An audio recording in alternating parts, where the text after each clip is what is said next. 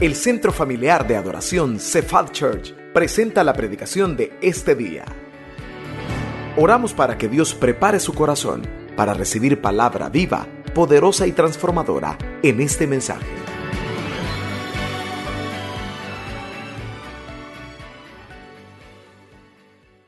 Bueno, muchas gracias a todos hermanos por estar aquí en este su culto de las 9 de la mañana. Les mando saludos de parte del pastor Francisco Carrá. Próximamente se estará incorporando cuando llegue la fase 3. Ya estamos en fase 1 y a punto, a dos semanitas de entrar a fase 2. Esto de las fases de reapertura es una manera como nos hemos organizado como iglesia para ir poco a poco, ¿verdad? Volviendo a la normalidad, minimizando lo más posible el riesgo, ¿verdad? De contagio. Así que, ¿cuántos creen que el Señor ya hizo la obra y esto ya va de salida? Ya vamos para abajo, ¿verdad? Con la pandemia. Amén. ¿Usted lo cree? Bueno, es de seguir orando por nuestro país. Este día estamos ayunando y orando por nuestro país. Un día muy especial, día de ayuno y oración, primer domingo de mes. Tómelo en cuenta, cuando vaya a ser primer domingo de mes, véngase sin haber desayunado y ese tiempo se dedica más a la oración, específicamente por el país por las autoridades, pero también por el mundo. La situación a nivel mundial requiere que el cristiano esté orando. Quiero mostrarle en pantalla, hermano, dos recursos tremendos, dos recursos excelentes, nuestra página web y nuestro teléfono de WhatsApp. Ahí usted puede tomarle foto o tomar nota, ¿verdad? Está fácil de recordar, cefalchurch.com y el WhatsApp. De manera especial se lo quiero recomendar porque esta mañana estamos repartiendo nuestra nueva hoja del programa Estudiemos la Biblia. Y hoy nos toca leer seis libros de la Biblia en el mes de octubre, pero son libros chiquitos. A ver si los puede decir conmigo. Nos toca leer Gálatas, Efesios, Filipenses, Colosenses y Tesalonicenses. Pastor, pero solo dijo cinco. Lo que pasa es que Tesalonicenses son uno y dos, ¿verdad? Así que los vamos a decir de memoria de nuevo los cinco nombres de los libros. Dígalo conmigo. Gálatas, Efesios, Filipenses, Colosenses y en esa hoja, que por cierto también la tenemos en físico, si usted se la quiere llevar en físico, eh, eh, son hojas que han sido sanitizadas y no las han manipulado más que mis hermanos diáconos que también están sanitizados ellos y santificados, ¿verdad? Así que usted se puede llevar su hoja. Pero si la quiere bajar en digital, póngame de nuevo en pantalla, por favor, el WhatsApp y la página web. Ahí puede usted solicitarlo al WhatsApp o descargarla directamente de la página web. Tanto la hoja del programa Estudiemos la Biblia, que le va a ayudar a usted a leer un pedacito de la Biblia todos los días. Tiene dos lados, ¿verdad? La hoja, como también el estudio Live Group. Ya supe que varios Live Groups ya se están reuniendo. Hay que tener precaución, pero hay personas que pertenecen a un mismo clúster, por decirlo así, y ya se están reuniendo. De manera que si usted quiere llevarse estudios para Life Group, nuestra hermana Lourdes, allá está en el escritorio de información, con mascarilla, con careta, con todo está la hermana Lourdes, ¿verdad? ¿Cuántos se alegran de que nuestra hermana Lourdes esté con bien y esté con nosotros? Gloria a Dios. Puede pasar en el escritorio de información y se lleva su estudio Live o lo descarga de los medios que ya le mencioné. Bien, solo dos cositas más breves y empezamos ya con el mensaje me han pedido que les recuerde o les suplique no mover las sillas de donde las encuentra. Yo sé que es incómodo porque a veces usted viene, tres, cuatro personas, ya están ocupadas las sillas que están agrupadas y entonces toca sentarse a veces un poquito, digamos, cerca, pero separados, ¿verdad? De su familia. Pero le agradecemos, le agradecemos mucho la paciencia, es temporal, esta incomodidad, es por seguridad, ¿verdad? No mover y si son cuatro o más, se pueden sentar ya sea dispersos o se puede sentar en el área de las gradas. Recuerde que el área de las gradas dejamos libre donde hay X. Donde hay X quiere decir que no hay que sentarse, porque así guardamos la distancia. Y lo segundo, le decía, fase 2. ¿Cuándo inicia la fase 2? A mediados de octubre, específicamente el domingo 18. ¿Qué va a haber de diferente el domingo 18? Seguimos siempre viniendo mayores de 12 años, todavía no hay kills, y menores de 65. Si usted es mayor de 65 y está aquí, bienvenido, no hay ningún problema, pero estadísticamente pues hay un poquito de más riesgo con esa edad, ¿verdad? Pero eh, los cambios son que ya va a haber librería, ya va a haber cafetería con medidas de, higiene, de sanitización, y también que vamos a tener culto en la semana, que es el día miércoles. el miércoles 14, yo no sé si quieren anotar esta fecha, miércoles 14 de octubre a las 6 de la tarde, estudio bíblico aquí en presencial, siempre con distanciamiento, con medidas, no se preocupe. Vigilia a fin de mes, ya va a ser presencial. Creo que cae viernes 30, si no me equivoco, a las 8 de la noche. Así que esos son los cambios de la fase 2. Vamos a a abrir nuestras Biblias en este momento y a estar de pie, iglesia, por favor. Mateo 7:12. Abra su Biblia en Mateo 7:12. Hoy continuamos con el Sermón del Monte y vamos a un mensaje titulado La clave de Jesús para llevarse bien con los demás. Un saludo a los hermanos que nos ven desde casa, a los que están en línea. Gracias por sintonizarnos. Pedimos disculpas porque siempre la tecnología tiene sus retos pero con la ayuda de Dios estamos llevando este mensaje hasta donde usted se encuentra. Mateo 7:12, la clave de Jesús para llevarse bien con los demás. Recuerde que este sermón del monte está en Mateo 5, 6 y 7. Son los tres capítulos. Y tiene el resumen, la esencia de las enseñanzas de Jesús. Lea conmigo, dice así la palabra de Dios. Así que todas las cosas que queráis que los hombres hagan con vosotros, así también haced vosotros con ellos. ¿Por qué, iglesia? Esta es la ley y los profetas. Yo no sé si mis hermanos me la tendrán lista en nueva traducción viviente. La NTV, ahí está en pantalla. Léala conmigo, iglesia. Mire esta, esta versión. Haz a los demás todo lo que quieras que te hagan a ti. Esa es la esencia de todo lo que se enseña en la ley y en los profetas. Oremos. Padre Celestial, te pedimos que nos hables en este momento de la prédica. Nos hemos gozado en las alabanzas, te hemos adorado, Señor, también con nuestras finanzas. Y ahora nos disponemos a recibir tu palabra, Señor, no sin antes pedirte que nos prepares, porque dependemos de tu espíritu en todo sentido. Tanto el que habla, Señor, depende de tu espíritu. En mí incompetencia. Yo te pido que me, me, hagas apto para decir lo que tú quieres que se diga. Espíritu Santo, tú conoces también a los oyentes y sabes su necesidad más grande, lo que están viviendo y lo que necesitan recibir hoy. Que lo reciban de ti, que sea el predicador solo un canal de palabra tuya, Señor, y que el Espíritu Santo también abra los oídos de ellos y los aparte de toda distracción. Sobre todo a todos los que estamos aquí. Ayúdanos, Señor, a ponerlo en práctica de verdad en nuestras relaciones interpersonales. En el nombre de Jesús y la iglesia dice, amén. Pueden sentarse, hermanos.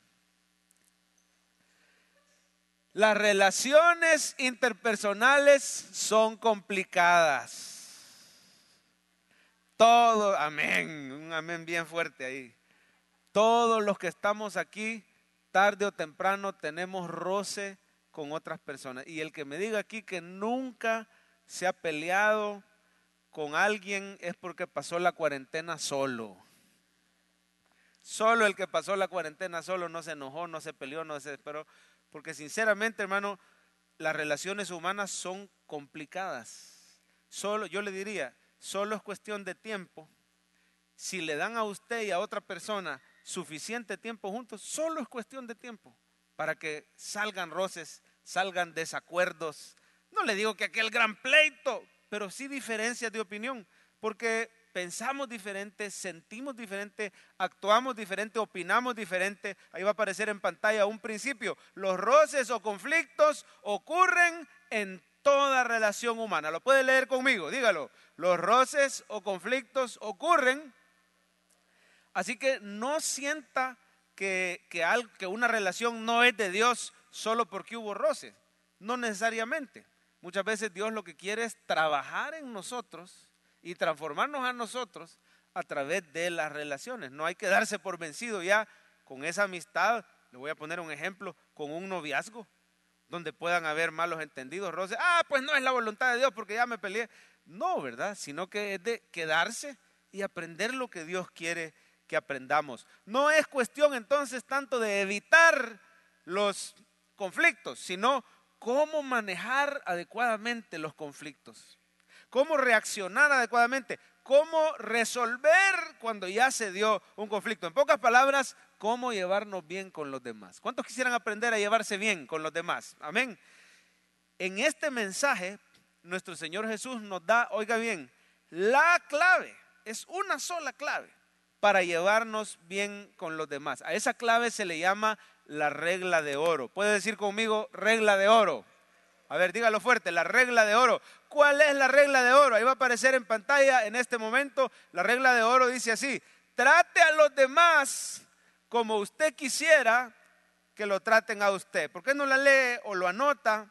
Trate a los demás como usted quisiera que lo traten a usted. Esa es la clave que Jesús nos da para llevarnos bien. Pero tiene dos aspectos, el aspecto positivo y el aspecto negativo. Ahí va a aparecer en pantalla el positivo. Dice, haga por los demás lo que usted quisiera que hagan por usted. Es una, eh, se deriva del principal, ¿verdad? El principal es trate a los demás. Pero en positivo, haga por los demás lo que usted quiere que hagan por usted. Y el negativo es el siguiente, no le hagas a otros lo que a ti no te gustaría que te hicieran. Amén. Esta es la esencia de las enseñanzas de Jesús. Hermano, el principio de hoy yo le suplico que le ponga atención, porque es tan importante para tu vida espiritual. Yo te diría que es uno de los puntos principales para el cristiano en cuanto a su relación con Dios. Es este, la regla de oro. No ve que tan importante es que Jesús dice, en esto se resume toda la ley y los profetas. Quiere decir que atendiendo a esto, vamos a estar abarcando buena parte de los mandamientos de nuestro Señor. Se requiere como que como, que como ser humanos pausemos y digamos, y a mí me gustaría que me hagan lo que yo le estoy haciendo. Se requiere como empatía, se requiere ponerse en los zapatos del otro, se requiere pensar y analizar nuestras relaciones. Parece fácil, ¿verdad, iglesia? Que parece fácil tratar a los demás como quisieras que te traten así. No, hombre, si está facilísimo. Y solo ese es el mensaje, pastor. Mm. Pero practicarlo, hermano, llevarlo a la práctica. En la práctica no lo hacemos así. ¿Sabe por qué? Porque por naturaleza el ser humano es egoísta. Por naturaleza no nos detenemos a pensar, y esto le gustaría al otro que yo, eh, o esto me gustaría a mí que me lo hicieran. No, no. Por naturaleza nosotros tendemos a buscar solamente nuestro propio beneficio. El ser humano tiende a maximizar, claro, el ser humano sin Cristo, ¿verdad? Sin el Espíritu. Quiere maximizar su propio beneficio y minimizar su costo. Es decir, no le importa lo que dañe a los demás con tal que yo salga beneficiado. Por eso la palabra de Dios dice que el principal mandamiento es ama a Dios por sobre todas las cosas y dice, ama a tu prójimo, ¿cómo dice? Como a ti mismo. Se parece mucho a la regla de oro. La regla de oro, trata a los demás como te gustaría ser tratado. Y el gran mandamiento, ama a tu prójimo como a ti mismo. Algunos interpretan mal ese versículo y dicen, ya ve, yo me tengo que amar a mí mismo primero para poder amar al prójimo. Pero no, hermano, ese versículo está hablando de lo egoísta que somos y cómo Dios quiere que no seamos así de egoístas. ¿Sabe lo que está diciendo ese versículo? Así como te amas a ti mismo por naturaleza, porque todos tendemos al egoísmo, así como te amas tanto a ti mismo, quiero que venzas ese egoísmo y quiero que ames al otro como te gustaría que te traten a ti. Está sumamente relacionado. Y ahí se resume la ley y los profetas. Pero en la práctica somos egoístas. Le voy a poner un ejemplo. El bullying que está tan de moda en los colegios, ¿verdad? Y hoy, hermano, es un bullying, es, terrible porque hoy se mezclan las redes sociales. He sabido de cipotes que están tomando clases en Zoom, por ponerle un ejemplo. Y los compañeros, el bullying antes era el compañero grandote, ¿verdad? Que andaba empujando a los otros, que andaba humillando al otro, que andaba ultrajando al otro, quitándole su lunch, su comida, ¿verdad? Eso era el bullying antes. Claro, ese bullying le hacía a otros cosas que a él no le gustaría que lo hicieran. El bullying no quiere que lo humillen, él no quiere que lo insulten, pero él se lo hace a los demás. Ahora el ciberbullying están los compañeros en Zoom y de repente alguien le toma una foto a algún cipote que está algo descuidado, quizás recién despierto, y agarran esa foto y la convierten en meme. y ahí anda circulando la foto por todos lados y el, y el autoestima del cipote, ¿verdad? Que está siendo ridiculizado. Pero claro, uno cuando participa en este tipo de cosas, ya sea que seas el bully o que seas el que, el que celebra, ¿verdad? Al bully lo que está haciendo, no estamos deteniéndonos a ver la regla de oro. No le hagas al otro lo que no te gustaría que te hicieran. Haz por el otro lo que te gustaría que el otro haga por ti. Dice que en una casa vivían dos hermanitos. A ver, ¿cuántos aquí son hermanos mayores? Levante la mano los hermanos mayores. ¿Cuántos aquí son hermanos menores? Levante la mano. Si usted es el de en medio, si usted es el menor. ¿Verdad que los mayores a veces abusan? no, dice, no siempre. A veces el, chiquito es el peor, ¿verdad? Chiquito pero picoso, dice. a veces, pero, pero generalmente lo que se da es que el mayor hace uso de su tamaño, hace uso de su autoridad, se le impone al más chiquito y a veces abusa de esa autoridad. Y se daba que en cierta casa el hermanito mayor agarraba al más chiquito a, de sirviente prácticamente. Mira vos, llévate este plato para la cocina. Y ahí va el chiquito bien mandado. Mira vos, tráeme coca. Y ahí va el chiquito a traerle coca. Y los papás de estos dos niños nos abordaron. Fue una consejería bien distinta. Yo normalmente ando aconsejando adultos. A los muchos jóvenes, adultos, ¿verdad? Temas de matrimonio, pero temas de niños estoy y usted no se ría, que a muchos de los que están aquí también, pero tengo dos hijos también, entonces un poco actualizado estoy, ¿verdad?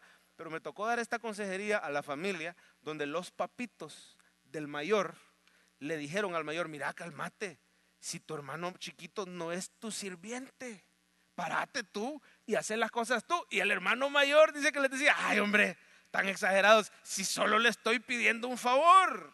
El problema es que cuando el chiquitín pedía un favor, el mayor decía, ay, espérate, ahorita estoy cansado.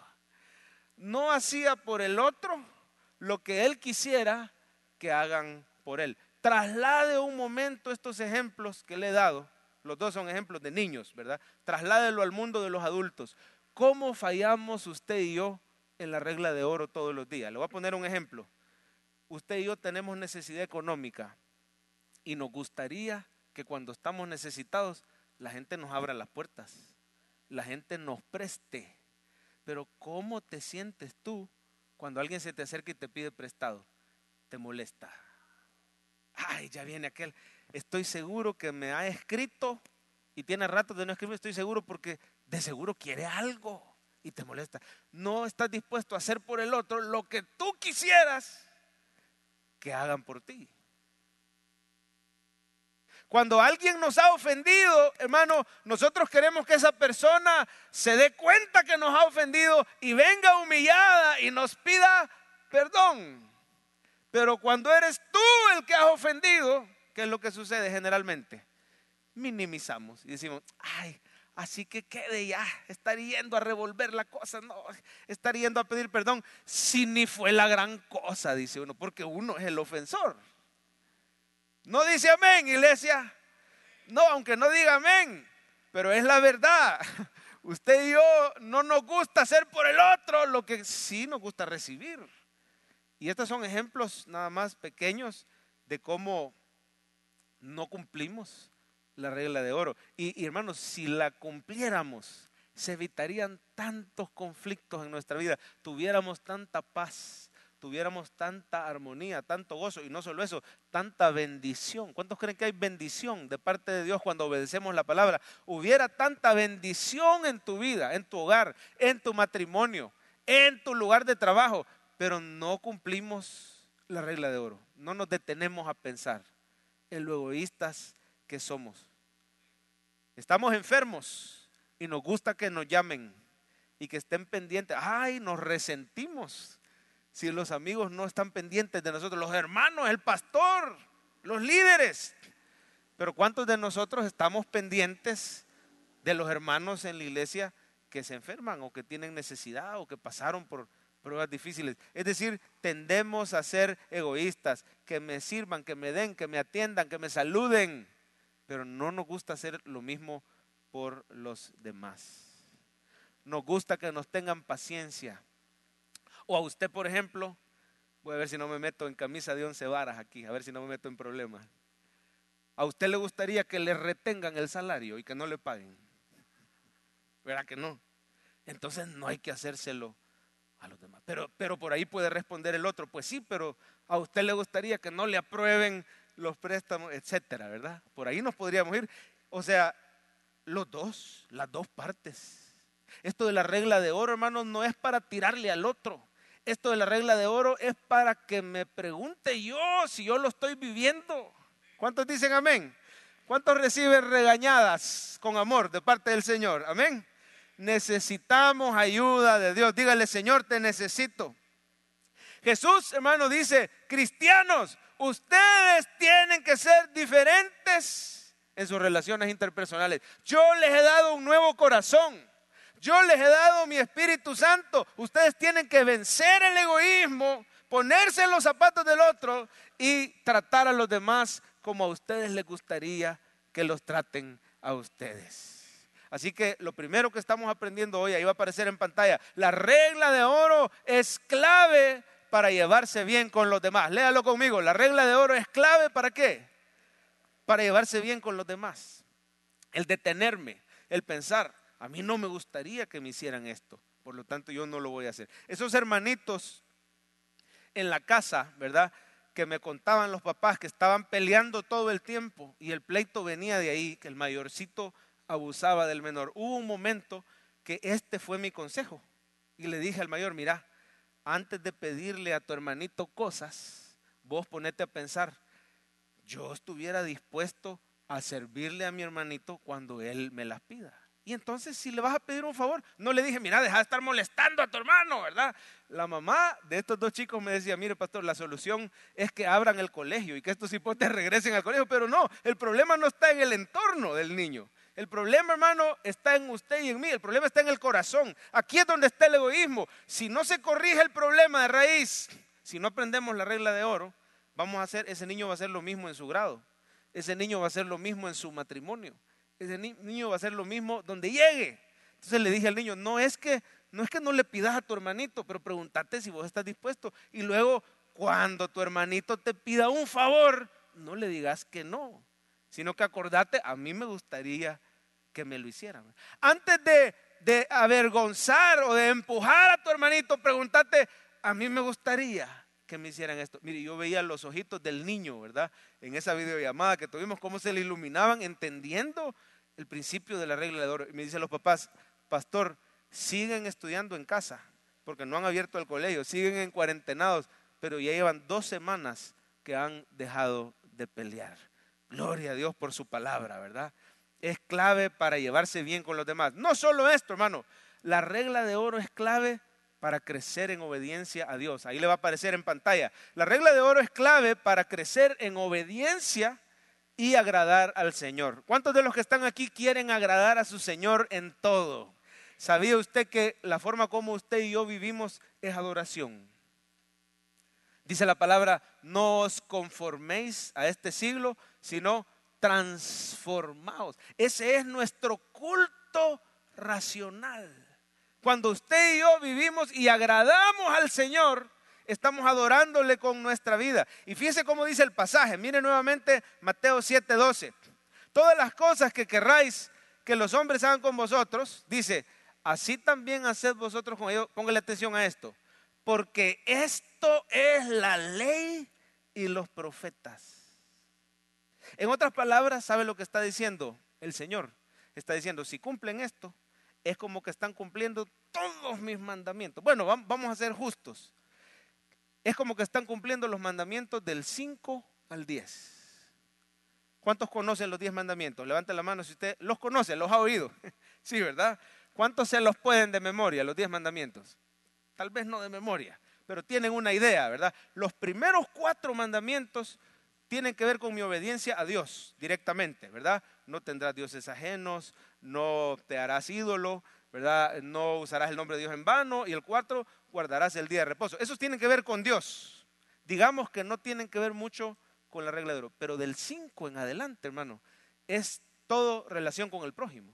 Los mandamientos del 5 en adelante, relación con el prójimo. Usted cumple la regla de oro y es como que haya cumplido todos los mandamientos del 5 en adelante. ¿Cuáles son esos mandamientos? Bueno, se los menciono. Honra a tu padre y a tu madre. No matarás.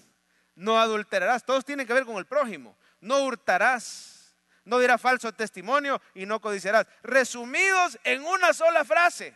Ame al prójimo como se ama a usted mismo. O trate a los demás como usted quisiera ser tratado. Eso significa esto es la ley y los profetas. Imagínese usted cuánto agradamos al Señor cuando empezamos a cumplir, a obedecer la regla de oro. Mire cómo lo dice en la Biblia, Gálatas 5:14, porque toda la ley en esta sola palabra se cumple. Amarás a tu prójimo como a ti mismo. Mira, a mí me gusta este que le voy a leer a continuación. Ahí está en pantalla, Romanos 13, del 8 al 9. Póngale atención no debáis a nadie nada, sino el amaros unos a otros. Esa es nuestra deuda con el prójimo, ¿verdad? Y con el Señor, amarnos. Porque el que ama al prójimo, como dice Pablo, ha cumplido la ley. Porque, oiga esto, hermano, no adulterarás, no matarás. ¿Qué son estos, iglesia? Mandamientos. No hurtarás, no dirás falso testimonio, no codiciarás, fíjese, usa los mandamientos del 5 en adelante, ¿verdad? Y cualquier otro, en esta sentencia se resume, amarás a tu prójimo como a ti mismo. No adulterarás, ¿por qué? Porque yo me detengo y digo, y a mí me gustaría que alguien le anduviera coqueteando a mi esposa. Por supuesto que no. Y a mí me gustaría que mi pareja a mí me fuese infiel. Por supuesto que no. Entonces, ¿por qué yo lo voy a hacer con otra persona. Y ahí cumplo el mandamiento, no adulterarás. ¿Por qué? Por la regla de oro. No matarás, pues es obvio, ¿verdad? No hurtarás. A mí me gustaría que a espaldas mías me estén quitando lo que es mío. No, no me gustaría. Entonces, ¿por qué se lo voy a hacer yo a los demás? Es un estándar tan sencillo, pero poderoso, que el Señor nos da para que en automático empecemos a obedecer toda la ley. La regla de oro es clave para crecer en obediencia al Señor. Un versículo más, mire, Santiago 2, 8 dice, si en verdad cumplís la ley real, oiga cómo le llama a la regla de oro, la ley real, conforme a la escritura, amarás a tu prójimo como a ti mismo, dice, bien hacéis. En otra versión no le dice ley real, le dice la ley suprema. La palabra real ahí no está hablando de verdadera, está hablando de regia, de que te la ha dado un rey, pues, que pertenece al reino de Dios. La ley del rey, en otras palabras, es, hermano, la regla de oro es la ley más importante que nos ha dado el rey. Si usted y yo no la hemos tomado en cuenta en nuestro diario vivir, hoy tenemos una gran oportunidad y una gran herramienta para crecer en obediencia y agradar al Señor. ¿Cuántos quieren crecer en obediencia en esta mañana? Amén. ¿Cuántos quieren agradar a su Señor con su vida? Dígale, ayúdame a poner en práctica la regla de oro. Por cierto, este mensaje va a terminar el otro domingo. Ahorita falta un poquitito más que vamos a aprender, pero el otro domingo no se lo vaya a perder. Vamos a ver las formas prácticas de llevar al diario vivir la regla de oro. Quiero contarle algo que me sucedió esta semana. Usted ya se fijó que el tráfico ya se soltó, ¿verdad? Ahorita está fuerte, terrible, igual que antes, o yo diría quizás peor, ¿verdad? Y hay que pedirle a nuestro Señor que nos cuide, que nos proteja como país, que no aumenten los contagios, que no haya nada de segunda ola ni nada. Estamos en manos del Señor. Pero cuando yo vengo a la oficina, en la mañana yo vivo aquí cerquita, de este lado, a mí me gusta venirme por el lado de la Juan Pablo, por abajo, ¿verdad? Porque ahorita se tiene abierto este acceso del parqueo sobre la Juan Pablo. Entonces, si yo me vengo por constitución, me toca hacer una maniobra terrible. Cuando estaba abierto el portón de constitución, pues yo solo daba vuelta en U. Ya es permitido vuelta en U y usted entra por constitución. Pero hermano, si la puerta es por Juan Pablo y yo me vengo por constitución, aparte del tráfico terrible, me toca hacer una maniobra bien difícil y venir a dar vuelta aquí por la entrada de la colonia. Entonces, y una mañana no me pregunte por qué pero andaba yo distraído, agarré, agarré para arriba. Ay, bueno. Y agarré el camino por arriba, no me di cuenta, hermano, y dije, ay, bueno, pero ya regresar, ya había tráfico y todo. Así que seguí. Y en ese momento, hermano, se detiene un vehículo adelante de mí. Esto me pasó esta semana. preparando el mensaje de la regla de oro. Así que me, les debo de confesar que pues tenía ventaja, ¿verdad? Tenía fresca la palabra. Y se detiene el carro adelante de mí sin ningún aviso, no puso intermitentes, no hizo señal con la mano, nada, simplemente ¡pum! paró y a la par había un vehículo estacionado, no había manera de pasarle. Y yo la verdad traía un poquito de prisa. ¿Qué es lo primero que usted hace cuando alguien se para frente a usted? De la nada y no avisa. Si es cristiano, pita solo una vez. Y pita cortito. Amén. Si ese día se ha levantado de malas pulgas, pita más veces.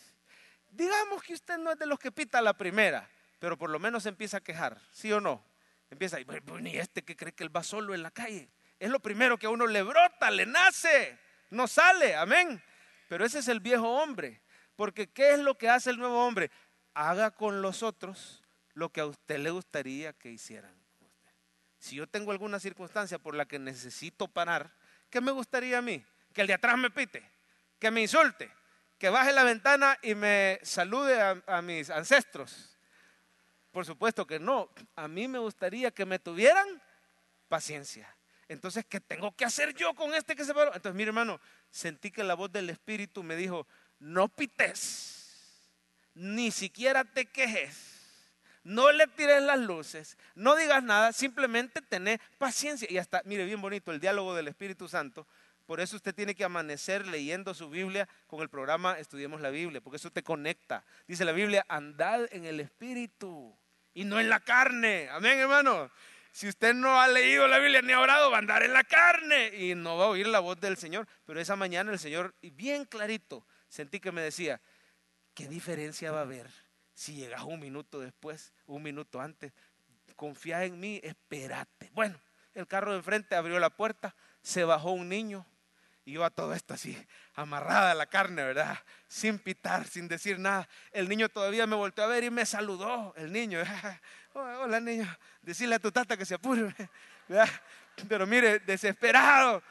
Y, y, se bajó, había un pickup, no le estoy mintiendo, había un pickup de verduras y frutas. Todavía llamó la señora al de las verduras y frutas que le llevaron unos pepinos, yo no sé qué le llevó, ¿verdad? Y ahí me tiene usted minuto y medio ya, ¿verdad?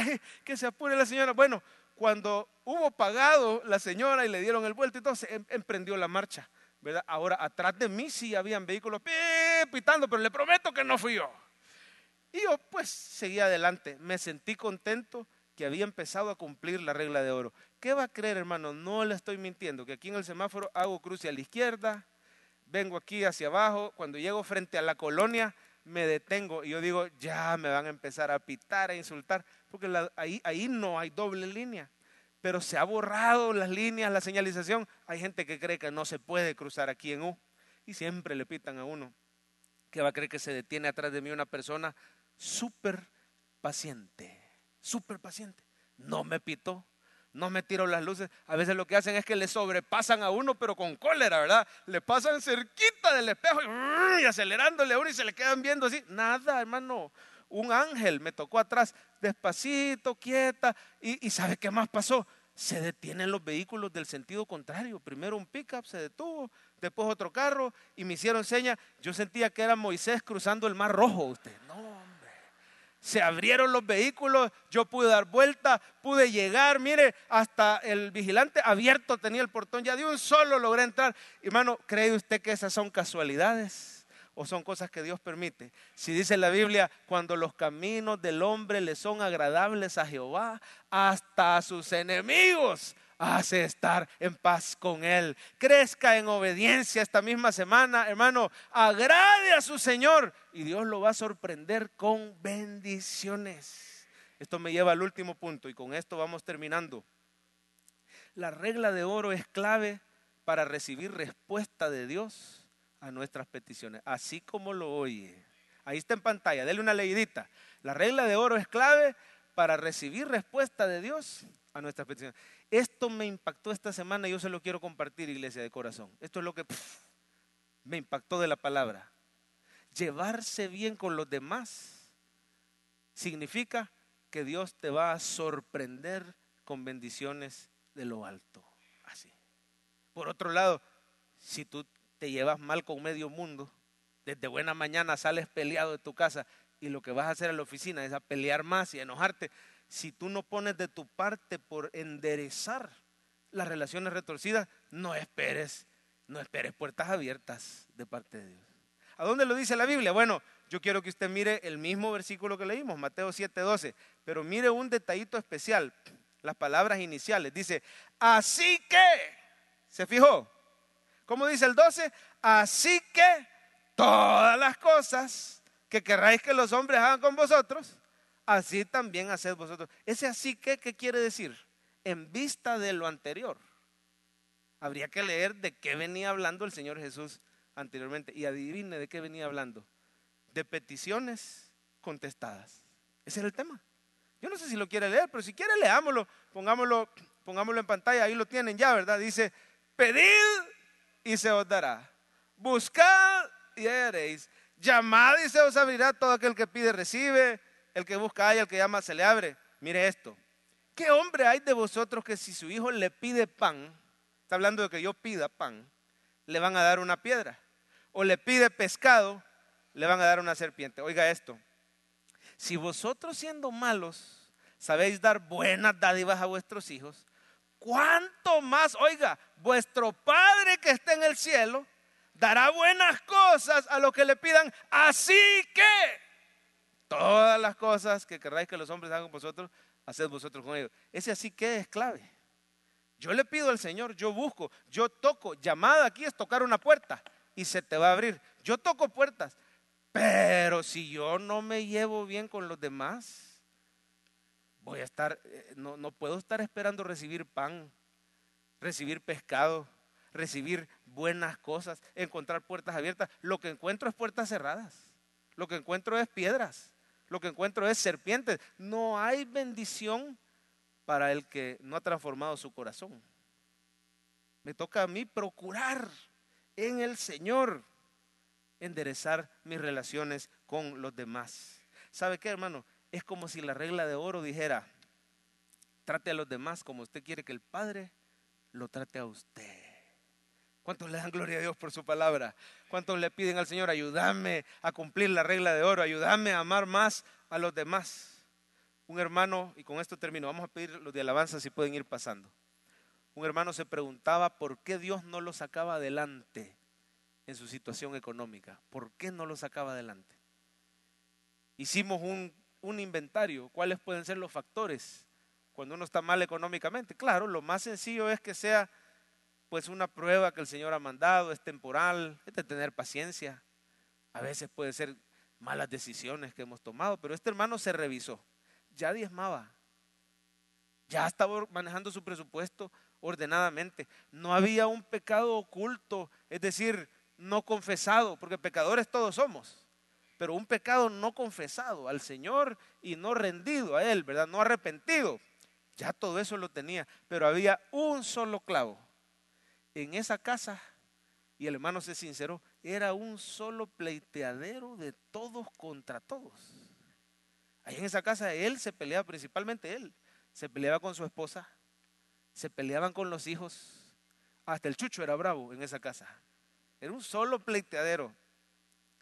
Y hablaba yo con el hermano y le decía, hermano, le toca cambiar a usted. Pero pastor, ¿por qué yo? Si a veces la que empieza es mi esposa. Pero ¿quién es el líder del hogar? ¿Quién es el que se supone que tiene que ser el más maduro espiritualmente para, para you set the tone, ¿verdad? Para, para marcar la pauta, el camino de cómo va, cómo va a andar, a marchar ese hogar. Es el esposo, es el líder espiritual. A uno le toca cambiar. Claro, a las hermanas también, a ellas les toca cambiar. Es decir, este mensaje me lo aplico yo, no se lo aplico al otro. Y hermano, le decía yo, usted tiene que empezar a enderezar esas relaciones retorcidas que tiene en su casa, que tiene en el trabajo. Tiene que empezar a, disculparse con los que usted ha ofendido. Tiene que empezar a pedir perdón. Algunos dicen, ay, es que yo trato de evitar las relaciones tóxicas. Eso está de moda hoy, ¿verdad? Ten cuidado con las relaciones tóxicas, hermano. Si los tóxicos somos nosotros. El cristiano no, ese no es un consejo cristiano. Ay, es que apártate de relaciones tóxicas. Claro, las malas amistades corrompen las buenas costumbres, pero el verdadero consejo cristiano es decir, yo a veces soy un gran tóxico y necesito que el Espíritu me cambie a mí. ¿verdad? Y entonces va a empezar a cambiar la situación. Usted arregla, oiga bien hermano, termino este mensaje con esta promesa basada en lo que dice el Señor. Usted arregla sus relaciones interpersonales con humildad, con amor, con servicio, pidiendo perdón. Y Dios comienza a abrirle puertas en lo financiero, en lo económico. Este hermano me daba testimonio, hermano, ya se empezaron a abrir algunas puertas, porque han empezado a mejorar las cosas. Han empezado, entre él y su esposa, han empezado a mejorar. Ya puertecitas abiertas de arreglos de pago, de mejora salarial. Todas las puertas se le están abriendo. Vamos a ver en pantalla entonces el resumen del mensaje de esta mañana. Recuerde, la próxima semana terminamos con la parte práctica. El resumen es así. La regla de oro es clave de Jesús para llevarse bien con los demás.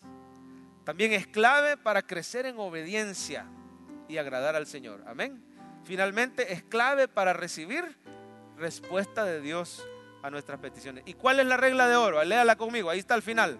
Trate a los demás como usted quisiera que lo trataran a usted.